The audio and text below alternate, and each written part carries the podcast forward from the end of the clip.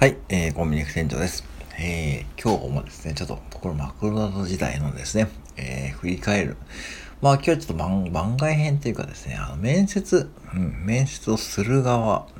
えー、で、あの、僕はまあ、どうでしょう、ざっとでも、500人以上は面接したと、500人じゃいかないかな、もっとですね、面接をしてきました。いろんな方のね、面接しましたですよ。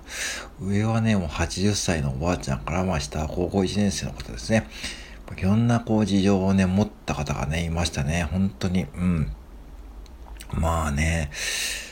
で、まあ、で、結構ですね、あの、面接ってね、あの、原田栄子さんのね、社長の時代にはですね、まあシステマチックになってですね、あの、問題がですね、50問ぐらい問題が用意されていてですね、その中でですね、絶対に、えー、正解しなければならないですね、問題がですね、正解の正解率で、えー、採用を決めていました。うん。でもあんまりこれね、僕は当てにならないというかですね、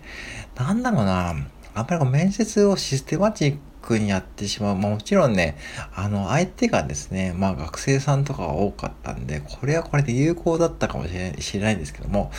あまりね、ちょっと信憑性が僕には感じられませんでした。で、逆にこう、まあ、藤田伝さんの頃はですね、まあ、こういうシステマチックなことはなくてですね、もうまさにこう、現場のですね、うんと、店長と社員マネージャーの、まあ、いわゆるこう、さじ加減というかですね、まあ、印象で決まりますんで、僕も、まあ、最初の頃ですね、そういった面接をやっていたんですけども、あの、化ける方がね、いるんですよ、たまに。あの、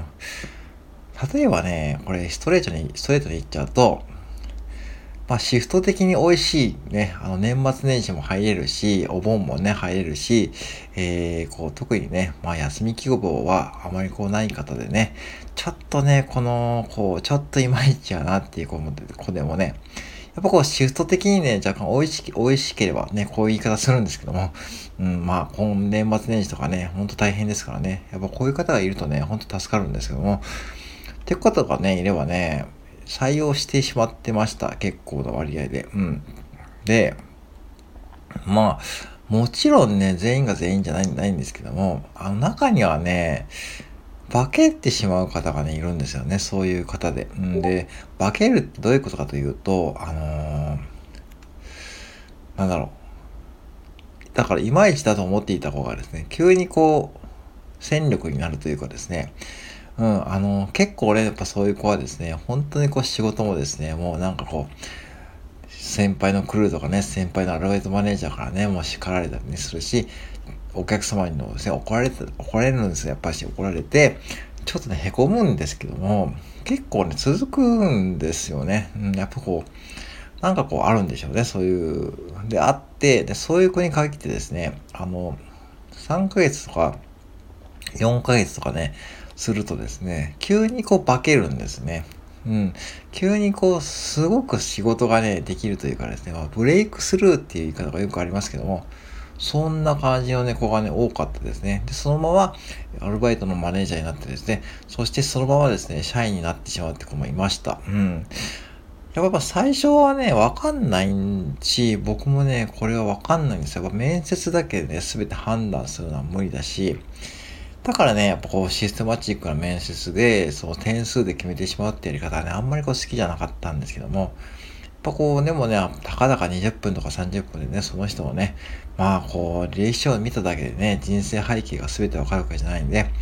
まあこっちもね、もうぶっちゃけもうね、いいと思ったらね、採用してしまう場面もあります。まあ逆にこうね、年末年始がね、入れないとかね、こう、なんだろう、そういうこう特別なゴールデンウィークとかもね、ちょっと難しいという方はね、まあなるべく採用しなかったんですよね。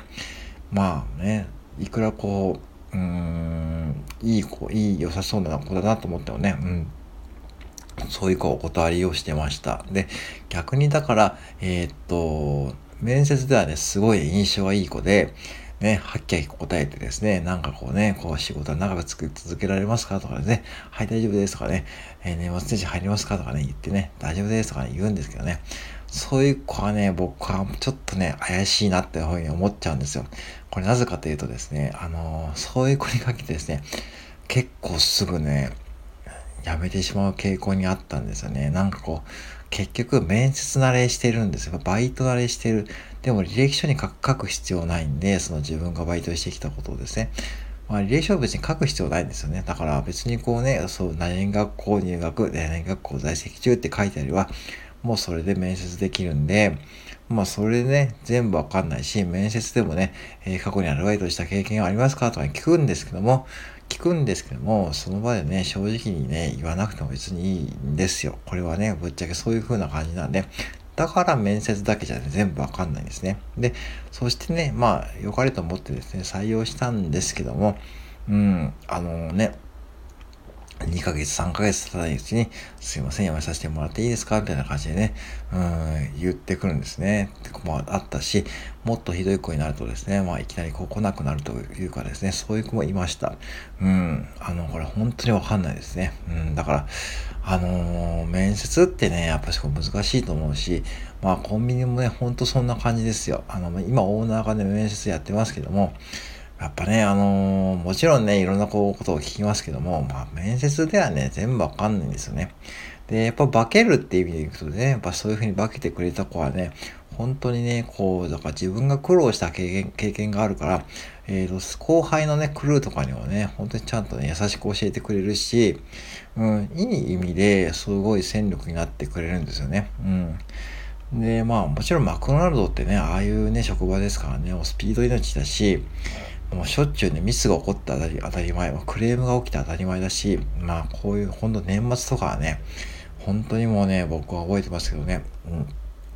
もうクレームのオンパレードで、まあね、お客さんが持ってこいって言うわけですよね。あの、何が入ってなくて持ってこいって言うわけですよ。で、持ってきて、また戻ってきたらですね、すいません、またクレームが出ましたということでね、持っていくと。で、僕は、だからそれを3回、4回とかね、繰り返してね、結局昼ピーク中はね、まあ、みんなにお店を任せてですね、クレームに行くということもありました。うん。まあ、そういう風になっちゃう時もね、ハマる時があるんですけども、うん。で、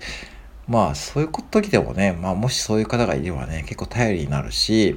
あのー、そう、だからね、あの、ぶっちゃけね、マクドナルドの仕事ってね、別にこう、もうハンバーガー作って売るだけなんですよ。単純に言うと。単純に言うとね。だから、アルバイトの方でもできるようなシステムになってるし、そういうオペレーションシステムになってるんで、別にこうね、僕ら社員がいなくても、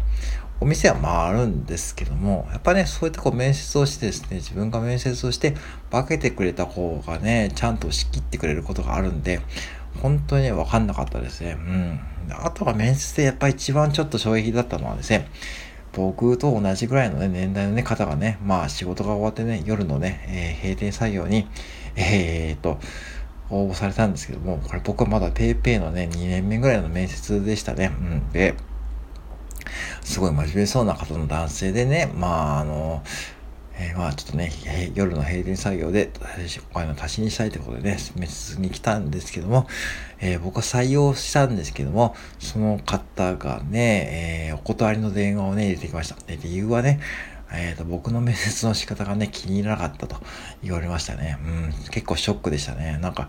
うん、あの、要は、なんであの質問をしたのかとかですね。あの、別にこう、普通のことを聞いたつもりだったんだけど、本人にはですね、やっぱしこう、そういう、こう、その踏み切った質問というのがですね、ちょっと嫌だったらしくてですね、でも、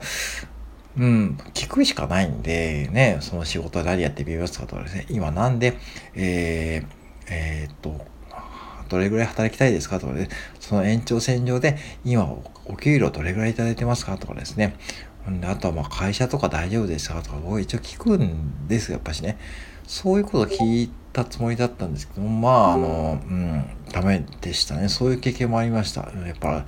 わかんないですよ、本当面接だけではね。で、まあ逆に言うと、そういう方がね、もし、入ってきてしまったらですね、入ってきてしまったって言っても変ですけども、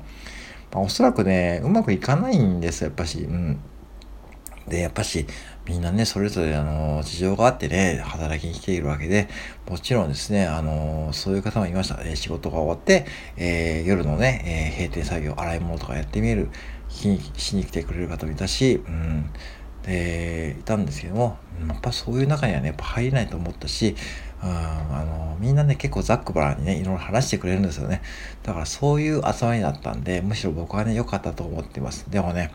あれほんとショックでしたね。なんかね、なん何がいけなかったかって思うけども、うん、まあでもそういう経験をしながらね、でも面接のね、コツをね、掴んでいくんですけども、でも最後までね、人間の気持ちはね、やっぱわかんないですよ。わかんないし、所詮面接だけじゃね、無理だし、いくらシステマチックになってもね、面接だけではね、ほんと人の気持ちとかわかんないし、人のね、こう考えとか本音はわかんないですよ。だからいざ働いてもらって、で本当は研修期間っていうのがあればいいんだけども、研修期間もね、ないし、まあ研修とかトレーニングはね、えー、3回から4回するんですけども、まあそんなんだよ、わかんないしね、やっぱ実際に1ヶ月2ヶ月働いてみてですね、その子がどういう子か分かってくるんで、まあその時点でね、あの、マクドナルドはですね、このパフォーマンスといってですね、面談をする機会がね、あるんですけども、ちょっと面談をするときにですね、今働いていてどうですかとかね、聞くんですけども、まあ、その時にもね、なかなかこう、本音を話してくれる子もいれば、まあ、なかなか話してくれない子もいるんで、まあね、本当にね、人を扱うっていうのは難しいですし、人を採用するっていうのは難しい。まあこれがもしね、AI とかがね、面接になってもね、僕は AI にはね、面接は無理だと思ってるんで、面接はね、本当ね、もう人間対人間がやって、で、そしてですね、まあ、でもね、実際働いてもらって、周りの環境に鍛えられてですね、分けてくれる子がね、いればね、そういうラッキーっていう感じでやってました。はい、以上でございます。